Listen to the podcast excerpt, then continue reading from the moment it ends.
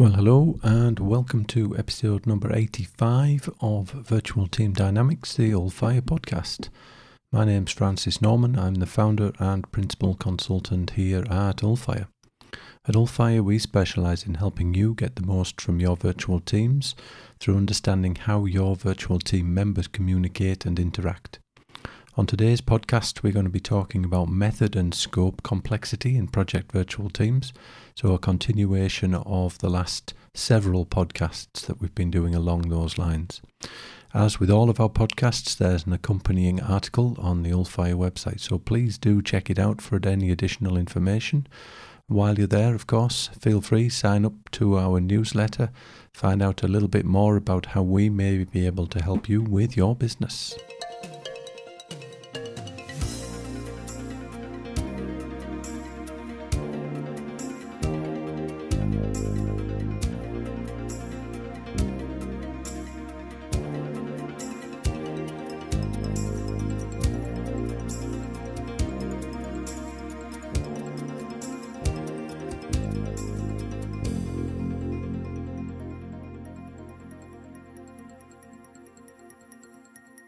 So method and scope uncertainty complexity. Now these are these are the things within a project that uh, that can trip you up around how well defined the project itself may be and how much uncertainty it is that you're introducing into the project as you as you put it together. Now every project just by its very nature will have a certain degree of uncertainty a certain amount of uncertainty, if you like.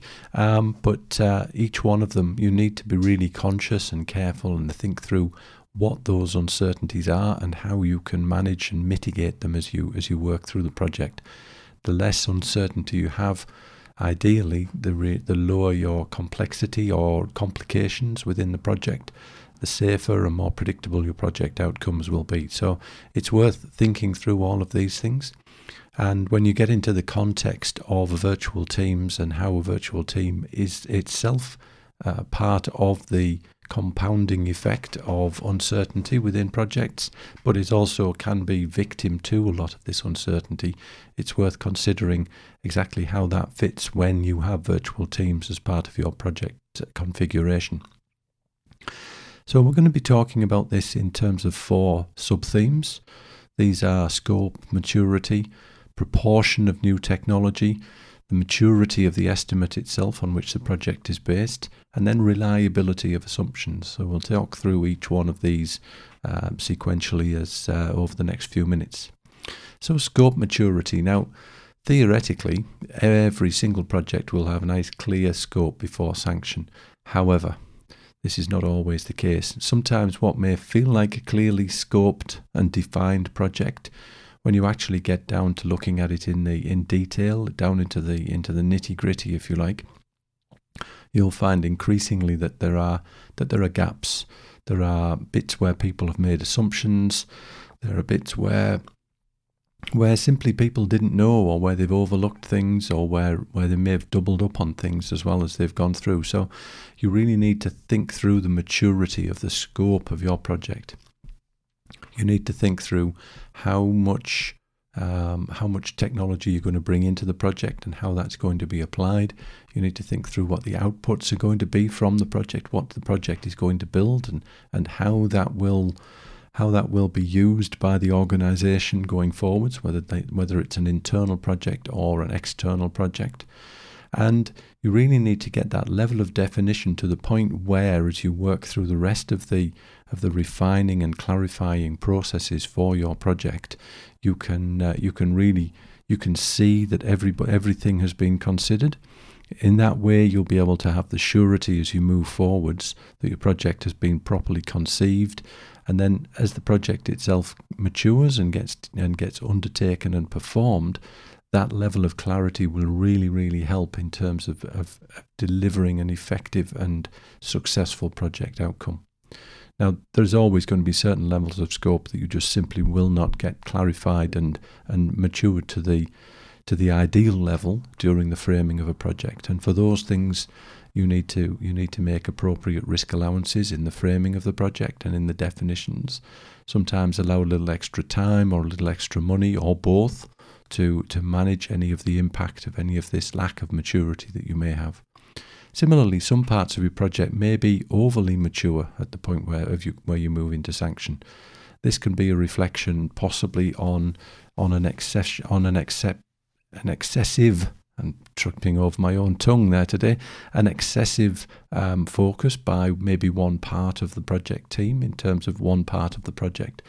Now, the, these can lead to, or at least can be an indicator of potential problems down the track because if people will focus that intently on one facet of the project during the framing, there's also a chance they may focus on that same facet during the execution and potentially some of the other parts of the project may get overlooked or may get under considered during the during the delivery part. So make sure you've got balance as well as maturity in the project framing and with that you should then have fairly good well defined project from which to move forwards. So the second point for discussion then is proportion of new technology. Now, one of the things I put in the in the blog article around this post is I, I recall many, many years ago a project manager of mine saying that you should never have more than one major new piece of technology on any project. Now, they, the emphasis there is the major new piece rather than just new piece. Um, pretty well every project will have some new technology. It'll have something new, whether that technology is is a physical piece of technology, whether it's virtual, whether it's something in the computer systems or whatever there will be always something in there which will be new. I mean, that, that's just the nature of projects. And often projects themselves are undertaken to actually integrate new technology into an existing facility.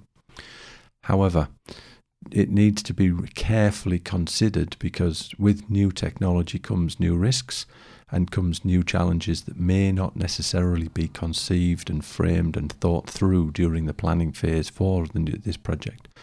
So when you are bringing in new technology, make sure that you understand what the technology is and how that technology will need to be integrated not not to actually understand the details of the integration itself but at least to make appropriate allowances so that so that you can have sufficient time allowed in your project that you can have sufficient space um, in, and that you can have sufficient budget and uh, and and so forth within the project itself now, the third one of these is uh, these points is the maturity of the estimate. Now, there's a lot of work being done by a number of different bodies around the world. It depends on the industry in which you work.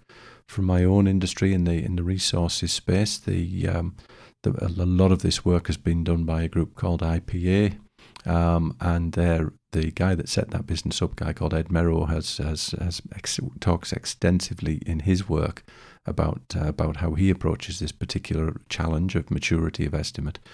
What they've done is they've taken the, the front end loading approach, which is something that's been around. It predates it predates IPA as far as I'm aware, but it's the concept is that you work through a very very structured um, first few phases while you're framing and defining and maturing the scope for the project before you actually sanction the project itself to be undertaken through doing this, and this is it's it's both clearly defined within an organisation's processes and procedures, and it is very structured so that it covers as many gaps and fills the whole sort of level of definition clearly and, succ- and succinctly as it works through. Through this process, you you you result with a very good, well defined, well thought out, and well tested estimate before you actually move forwards for the project.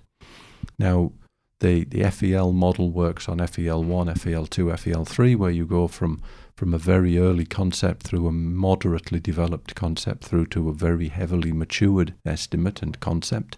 And at that third point, you can then review it. You can have it reviewed by external parties, you can have it reviewed by internal parties. Once that review's been completed and everything's successful, you've got a reasonable level of surety based on experience and based on international and national benchmarking, that your project is clearly defined, well enough thought through, so that you can have a high level of um, expectation of success as the project goes into execution and that the project itself will have a successful outcome. So, making sure you have a mature estimate very, very important. Then the fourth of these four factors is reliability of assumptions. Now, every project will include in its framing and in its estimation a certain number of assumptions. I mean, the, the fact that you call it an estimate basically is saying that you are making um, guided assumptions in terms of how you plan and frame everything that goes into your job. So it's it's in that and it's in that framing and the development of reliability of assumptions that projects start to come together and get framed. However, you really need, wherever possible, to test the reliability of these assumptions to make sure that if someone makes an assumption that because over the last 10 years a particular thing which you've bought, which is a major input for your project, has been at a stable price level, that that will continue moving forwards. You need to make sure that you have appropriate skills and that those skills have been identified and that you know you've got access to them. That you know that there is a market for whatever it is that your project is developing and that you're not developing a product or a process or something for which either everybody else has already closed that gap and developed that product, or where the market is collapsing or possibly disappearing entirely. Um, you know, if you think about something like the Nokia situation, they were making better and better and better button-based mobile phone handsets at a time when the market was moving away from that into an entirely different technology in as much as the smartphone technology. So they were doing a tremendous job based on their assumptions that the market for their technology would continue on, where in reality the market had gone away. So you need to learn from these opportunities and from these mistakes and from these um, challenges that others have faced to make sure that your project, when you move forwards, will have the, all of its assumptions clearly assessed, addressed, and considered and framed out before you go. So, what does all this mean in a virtual team concept? Now, I've talked obviously about these four factors of um, scope, maturity, proportion of new technology, maturity of estimate, and reliability of assumptions. You can apply all of those to the virtual teams. So if you look at it one by one from scope maturity, you need also to make sure that that scope maturity extends to being um, shared with all of your members of all of your team. So everybody knows what level of maturity you're developing the scope to. Everybody also is fully aware of what that mature scope looks like. And that can be more of a challenge where you have a large virtual team project than where you have a co located team project, simply because it's harder to share the information across your virtual team. It's hard for the home office to share the information outward, and it's hard often for the virtual team locations to share the information back in. So you need to make sure that the scope, when it's mature and as it reaches maturity, is shared adequately to everybody. Your proportion of new technology, again, if you if you're relying on one office in your virtual team network to integrate some new technology into your project, you need to make sure that that office itself is fully integrated into the project team so that everybody that needs to be aware of what's happening with that new technology is aware and has access to everything they need so that they can make sure that everything is fully integrated and not that this one office does a tremendous job of, of integrating it into their part of the design, but that the rest of the project has overlooked it and not made the appropriate allowances. Maturity of estimate, you need to make sure that if you're assuming you're going to have access to a skill set that's not in your home office location, that you actually do have access to that skill set, that that skill set will be there when you want it, and that it'll have the appropriate skills in the right volumes. If you don't have that, then doesn't matter how mature the physical part of your estimate may be, the actual delivery of it, if you're lacking personnel or lacking skills within those personnel, will be a problem in itself. And then finally, the fourth model, reliability of assumptions. You need to make sure that when you are putting these assumptions together, that everybody is aware of what they are and that everybody is in line that your assumptions that you're testing in one office will also test out in another office that you know that if you have really good skill sets and communicators in one place, that the, the corresponding skills and communicators you need across the rest of your team are also in place, ready to go. And any other facet, of course, as well as you go through it. So hopefully, um, this episode has uh, has given you a few interesting insights and some things to think about. If you do have any feedback, then please do get back to us. Uh, post some comments on iTunes or drop me a line through the Ulfire website. We're at www.ulfire.com.au. There's also, of course, on there the opportunity to subscribe to the podcast, which you can do through any of your normal feeds.